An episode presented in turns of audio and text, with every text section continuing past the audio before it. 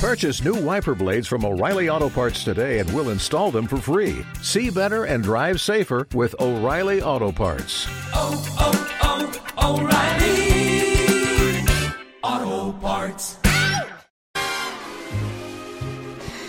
10 y 53 minutos de la mañana y con esta música tan sugerente que nos pone hoy Jorge Álamo. Jorge, te estás viniendo arriba, ¿eh? Es que Estás dándole caché al programa. Es que el invitado yo creo que lo merece. ¿A que ¿no? sí? El que tienes a continuación, el que habla así tan, tan bien, tan fuerte, con tanto sentido, pues esta música como que refuerza toda, toda esa palabra que él tiene que, que decir. Bueno, hoy lo adelantamos un poquito a José Rivero, eh, la persona a la que te refieres, nuestro psicólogo general Ah, sanitario. no, no, yo no me refería a él. Ah, no, ¿y entonces? Ah, pues me equivoqué. Pensé Experto que, en Ah, psicología broma, positiva. Ah, no seas malo. no seas ruinejo, Jorge.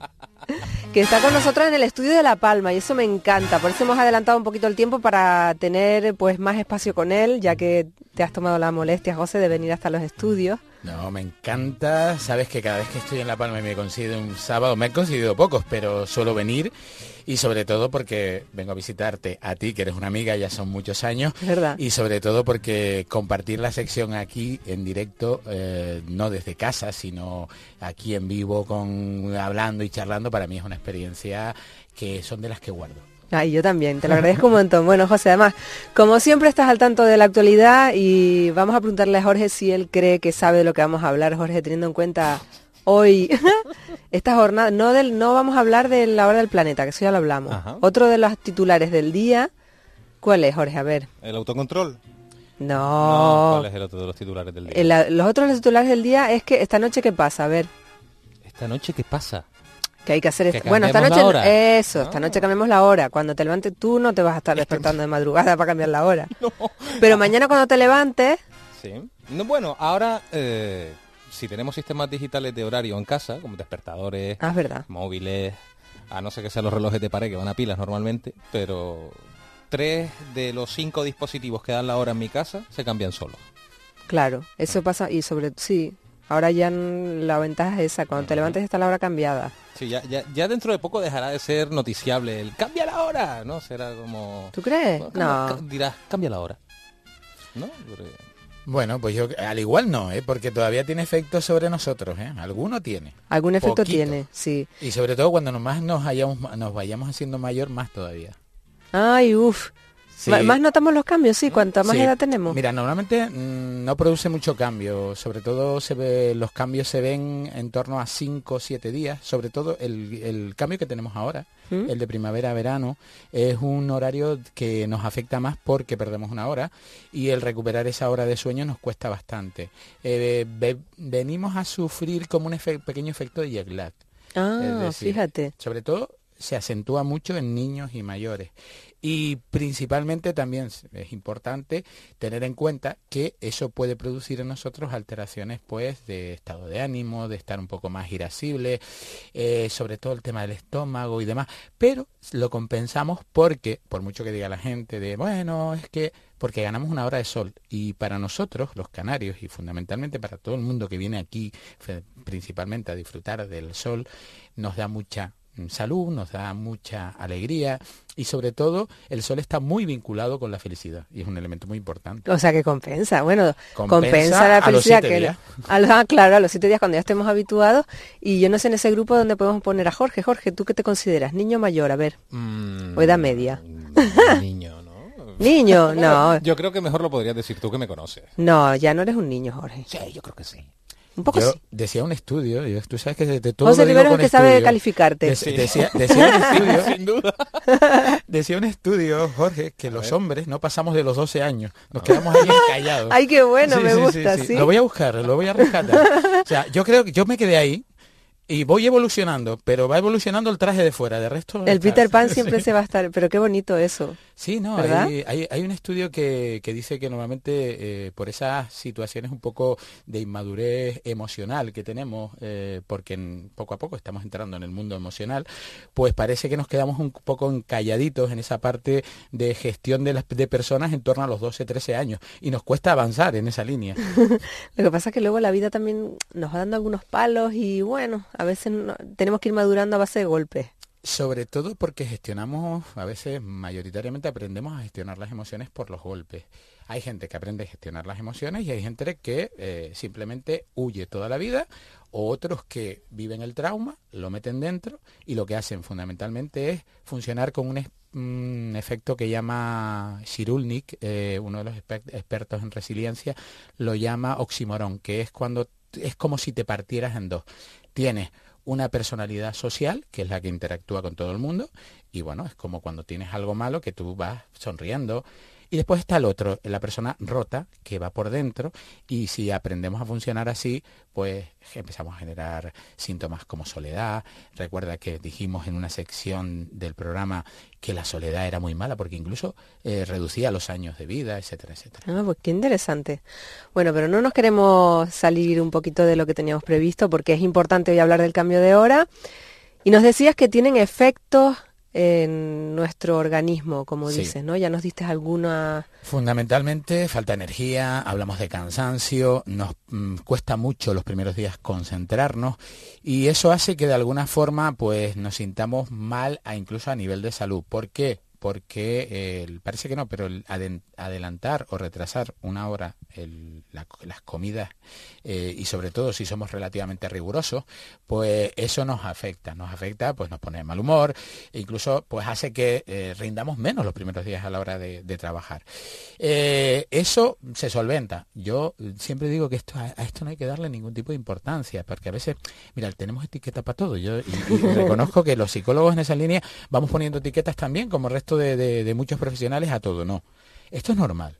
Ha pasado toda la vida. Mi madre lo pasó, mi abuela también, y no había ningún problema. Entonces, vivimos en esa línea.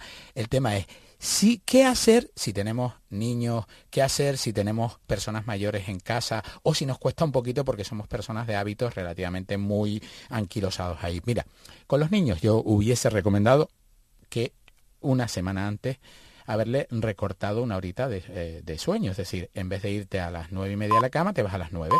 Y entonces ahí se va habituando. Con media horita que tú le hagas y con le vas variando las comidas y tal. Con, eh, con las personas mayores también es bueno que hagamos eso. Eso como prevención para el año que viene. Lo anotamos y ya lo tenemos para el año que viene. ¿Y qué hacer? Pues mira, eh, importante con todo esto, pues mira, eh, intentar vivirlo de la manera más racional posible, realizar, como siempre digo, que es importantísimo, ejercicio físico. ¿Por qué? Porque nos va a cansar y no llegamos tan descansados a la, a la cama y como es más temprano, hay más luminosidad, etcétera, etcétera, podemos dormirnos. Y como siempre, un elemento muy importante, eh, plantean los médicos, que es la exposición a la luz solar, que eh, viene bien por aquello que hablábamos de que la vitamina D pues nos aporta mucho, mucha satisfacción y al mismo tiempo nos genera mucha felicidad el tomar esos rayitos de sol y aprovechar la parte buena de todo esto. Es decir, vamos a aprovechar, aprovechar estaba por aquí viendo la, la- calle real llena de gente, pues eso lo podemos aprovechar por la tarde y además dar solito. Entonces más calentita va a estar y podemos, y en cada una de las avenidas marítimas que tenemos en, en las distintas islas. Claro, la verdad que a mí me gusta lo del cambio de hora de este. este. Yo te voy a decir una Este es cosa. el bueno. ¿no? Este, ¿Verdad, Jorge? Este es el bueno. A ver, Jorge, yo ver. no sé si estás conmigo. En una zona donde estamos nosotros, yo nunca he comprendido que a nosotros nos traten como Finlandia, que entiendo. Es verdad. O sea, vamos a ver, yo personalmente eh, no entiendo por qué nos tratan como Finlandia. Y nos quitan una hora, como digo, nos, nos ponen una hora, como nos, nos adelantan o nos retrasan una hora como países donde el sol se nota. Nosotros vamos a tener casi el mismo uso horario.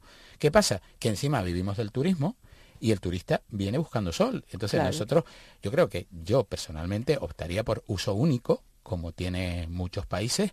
Eh, y es verdad que esto lo aplican 69 países, pero ojo, se aplica desde el año 70 y poco. O sea que tampoco es tan antiguo. Es una medida de ahorro de energía que, bueno, dice las eléctricas que viene a ser en todo el periodo, al año no llega a los 100 euros por, por familia.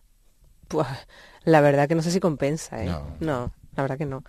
Bueno, y ahora vamos a hablar de otro asunto que yo no sé si, si Jorge, tú consideras que tiene... Esto, olvídate la parte técnica de tu trabajo, me refiero emocionalmente. Porque autocontrol en toda la parte técnica sí sabemos que tienes, que Buah. puedes hacer cinco cosas a la vez. Realizar, hablar, hacer llamadas, poner música, lo, Lo- que te Los pidamos. sábados por la mañana son hasta seis. Sí, eh, fíjate. Pero tú consideras que tienes autocontrol, Jorge, de ti mismo, de tu, yo qué sé, de tus emociones, de... Depende de para qué. O te da igual, o tú te das llevar y ya está. No sé, pero realmente yo creo que primero hay que que nos explique José ¿Qué es el autocontrol? qué es el autocontrol Pues y es luego verdad. yo te respondo. Venga, pues José, a ver, ¿qué es el autocontrol? Bueno, en principio, autocontrolarse. A mí me gusta más el término, lo que pasa es que utilicé autocontrolarse porque es un término menos eh, al uso, que es autorregularte. Yo creo más en la autorregulación. ¿Qué significa autorregularte? Pues hay determinadas situaciones donde tenemos que gestionar adecuadamente nuestras emociones, tenemos que saber gestionar nuestros pensamientos y, todo eso unirlo en respuestas que sean acorde con lo que yo quiero. Me explico. Imagínate que en una situación complicada de tu vida, pues por ejemplo, eh, un pago que no esperabas o una situación con una pareja que no esperabas. En esa situación hace que tú eh, te pongas muy nervioso, tengas una emoción determinada y empieces a sentirte muy, muy, muy activada o muy activado. Eso, eso implica que tú de alguna manera te regules y seas capaz de gestionar tu emoción y, eh, ponerla acorde con tu pensamiento. ¿Para qué? Para que sigas tú siendo tú mismo o tú misma. O sea, no perder los nervios, no, perder, perder los, nervios. estribos. También hay otra parte del autocontrol que tiene que ver con todo lo que además comentabas ayer en la con Kiko por la tarde. Toda esa parte de dices tú, a ver cómo me puedo controlar para ir de compras o sí, esa gestión también regular los impulsos que también tienen que ver con esa parte innata. Si te das cuenta, hay una parte que viene muy marcada con, por, por una parte emocional y hedónica, es decir, la parte de gestión de emociones que si no las llevamos bien pueden inundarnos. Cuando nos inunda una emoción es como yo tengo una, una taza de agua aquí y entonces yo cojo un, un clip o cualquier cosa y el clip soy yo y lo dejo caer en, dentro de la, de la taza con agua se inunda, se moja, no tiene por dónde coger nada. Entonces, eso es lo que nos sucede a nosotros cuando nos inundamos de una emoción.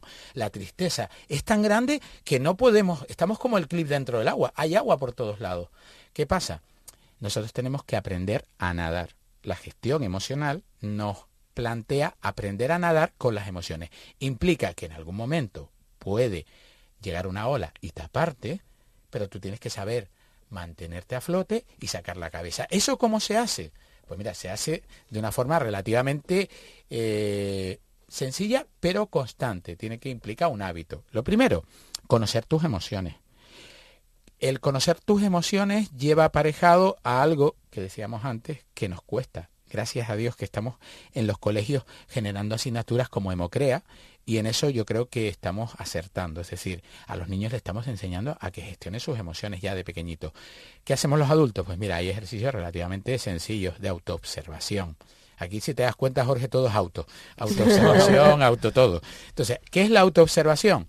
Pararse un momento ante una situación que estés viviendo, que no sea muy grata, y empezar a ver qué respuesta tiene la emoción en ti. Que tiene. Por ejemplo, esa sensación de ay, que me hierve la sangre.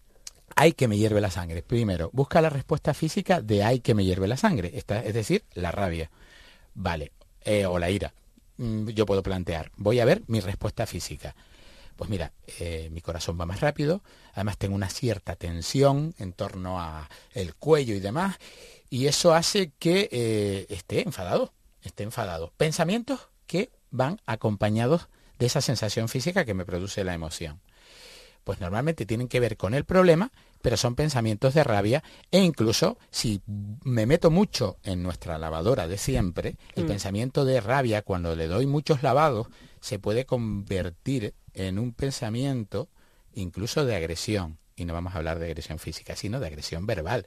Es cuando soltamos algo para herir a la otra persona. Si te das cuenta de una situación que es normal y que me genera a mí cierto grado de enfado, empiezo a sentir una reacción física, esa reacción física me genera una cadena de pensamientos y hace que yo contemple a la otra persona como mi enemigo o mi enemiga.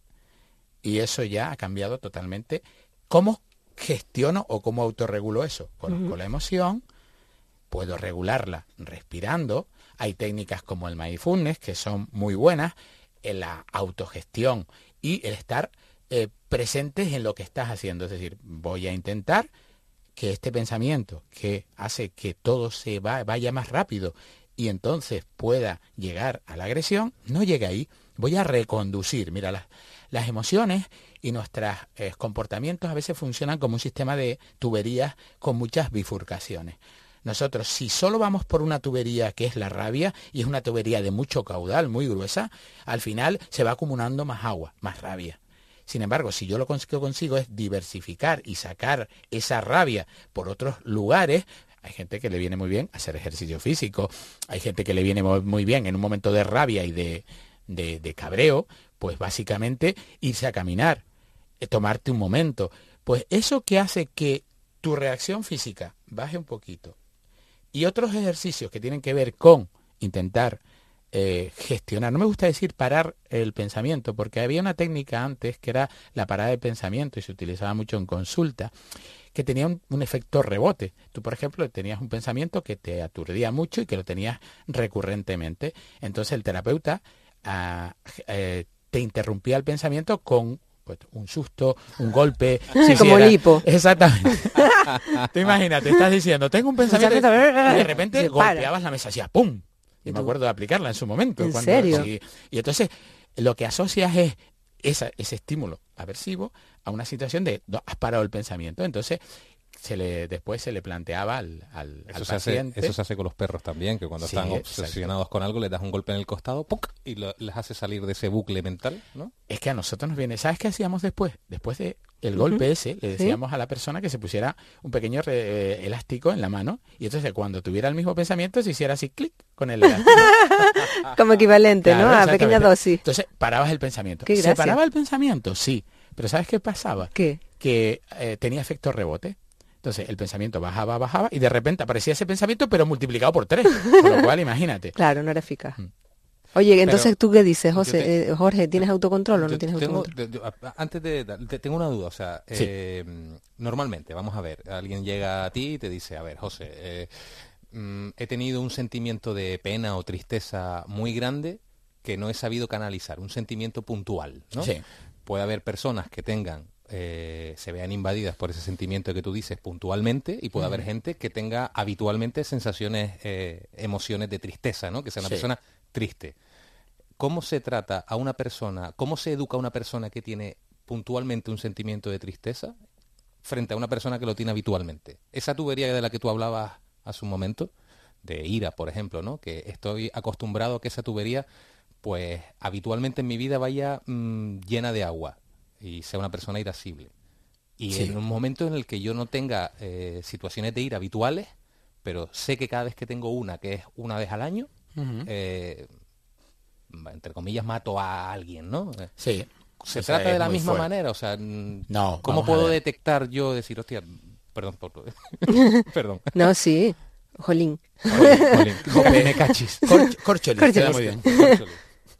Pues mira, en principio eh, tienes toda la razón. Son dos formas de afrontar una misma situación de manera diferente. Por una parte, si hay una persona que viene porque tiene momentos puntuales donde no gestiona adecuadamente las emociones, yo le diría, mira, eh, yo te recomendaría que fueras a cualquier taller de gestión emocional o incluso aquí en consulta podemos trabajar un proceso de crecimiento personal. ¿En qué se diferencia un proceso de crecimiento personal de un proceso terapéutico? En simplemente a dónde, estás y a dónde tienes que llegar.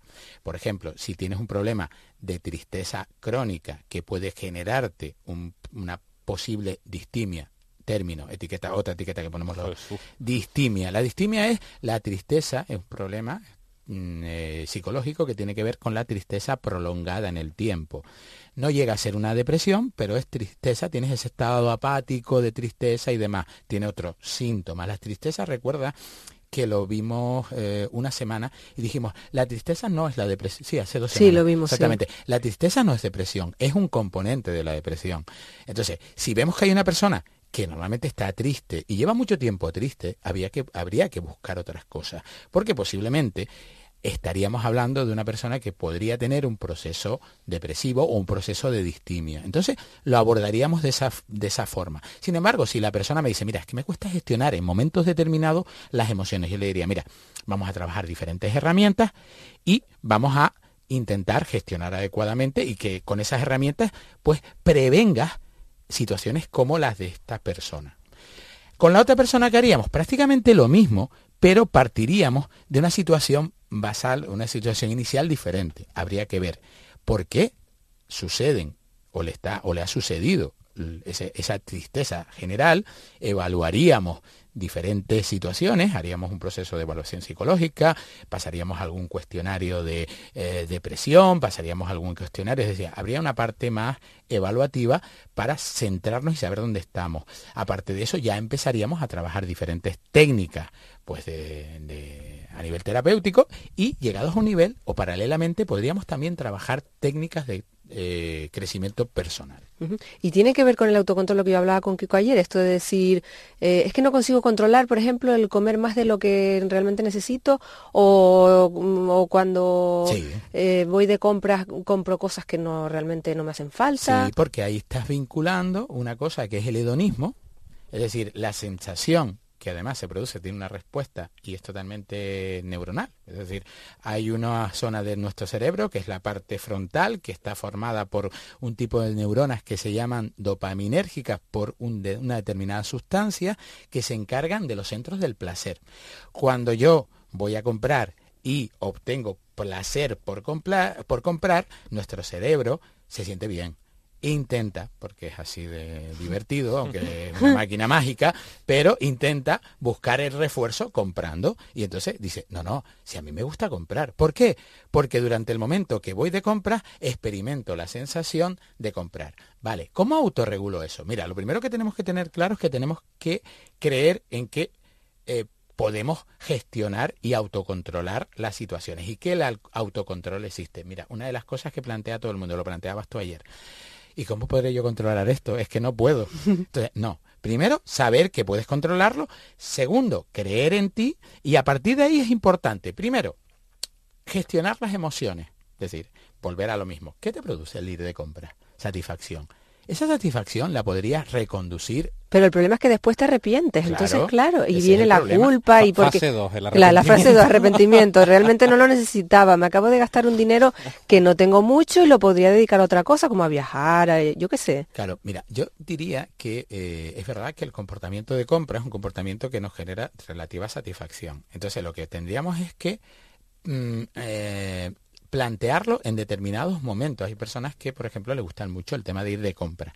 Pues, y, y es verdad lo que tú dices, pues tenemos poco dinero, hay que ajustar la economía y demás. Pues mira, planteate, voy a ir de compra, pues al igual los viernes cada 15 días. Y te planteas eso como regalo a ti, porque la experiencia a ti te gusta.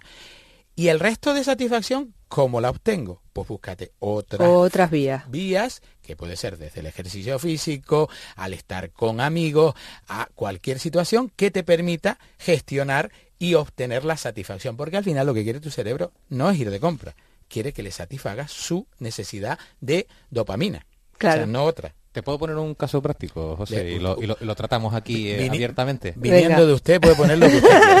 Eh, pongamos un caso eh, en el que resulta que estoy en casa eh, con mi pareja y tenemos una discusión por lo que sea, ¿no? Una discusión normal y corriente, digamos, nada, nada fuera de pero, pero uno sale molesto y bah, te va dando un portazo y, y resulta que te montas dentro del coche y hay otro coche que te está tapando con los cuatro indicadores en doble fila porque se ha ido. ¿Cómo gestionas el, el- el no bajarte del coche a, Uf, lo a- del tema del coche a y el matar- A tráfico. matar a esa persona que te está tapando en doble fila. Porque tú ya tienes el sentimiento de antes, ¿no? Estás enfadado, ¿no? Estás molesto. Pero Y ya no te viene una- otra situación Ajá. que no controlabas Sí. y, se, y suma a la, a la primera. Claro, pero eh, el problema es, ¿por qué has llegado a la situación primera? Es el planteamiento. Quizá si de la situación de enfado inicial eh, tú subes muy rápido a una situación de gestión, de no gestión de la rabia o de la ira, eso hace que estés gestionando inadecuadamente la evolución de esa emoción. ¿Por qué? Porque partes de un nivel muy bajo a un nivel muy alto muy rápidamente.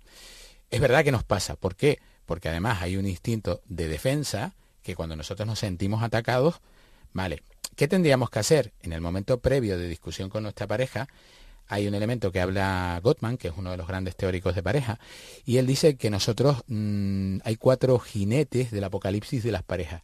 Y uno de ellos, precisamente, es el visualizar a la otra persona como a tu pareja como un enemigo.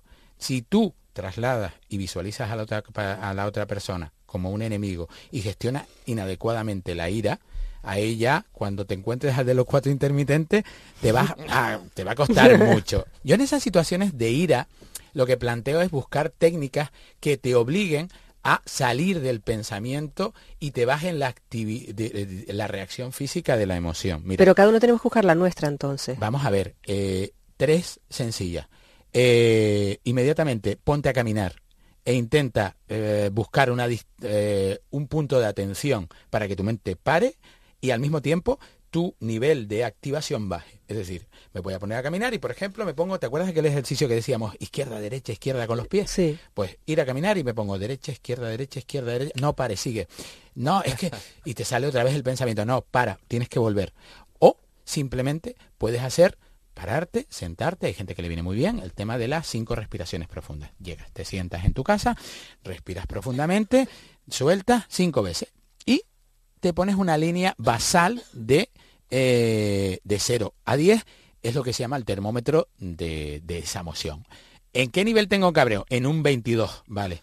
Pues vas a tener que respirar diferentes veces hasta que baje tu nivel a un nivel que tú más o menos gestiones, sobre 7, sobre 6, etcétera. Otra de las técnicas, pues mira, hay gente que le viene muy bien hacer paseos contemplativos. Mira, a veces, Jorge, y eso es, eh, la pregunta me encanta porque a veces tenemos la necesidad de que cuando tenemos un enfado con nuestra pareja o con alguien que queremos mucho, vamos a solucionarlo ya. Y tú dices, no, solucionarlo ya no. Vamos a, a veces hay que tomar un tiempo, a veces hay que salir de nuestra casa, porque ¿sabes qué pasa? Que cuando estamos en nuestra casa nos pasa algo muy importante. Mi casa es mi casa y yo hago lo que quiero. Y eso es así. y yo grito porque, y no te das cuenta que nos metemos en esa línea de, de, de disputa y demás. Entonces, pues mira, eso es un poco. Y gestionarlo, mira, yo le digo a la gente que normalmente eh, el ejercicio físico, el caminar de manera orientada, ¿qué es caminar de manera orientada?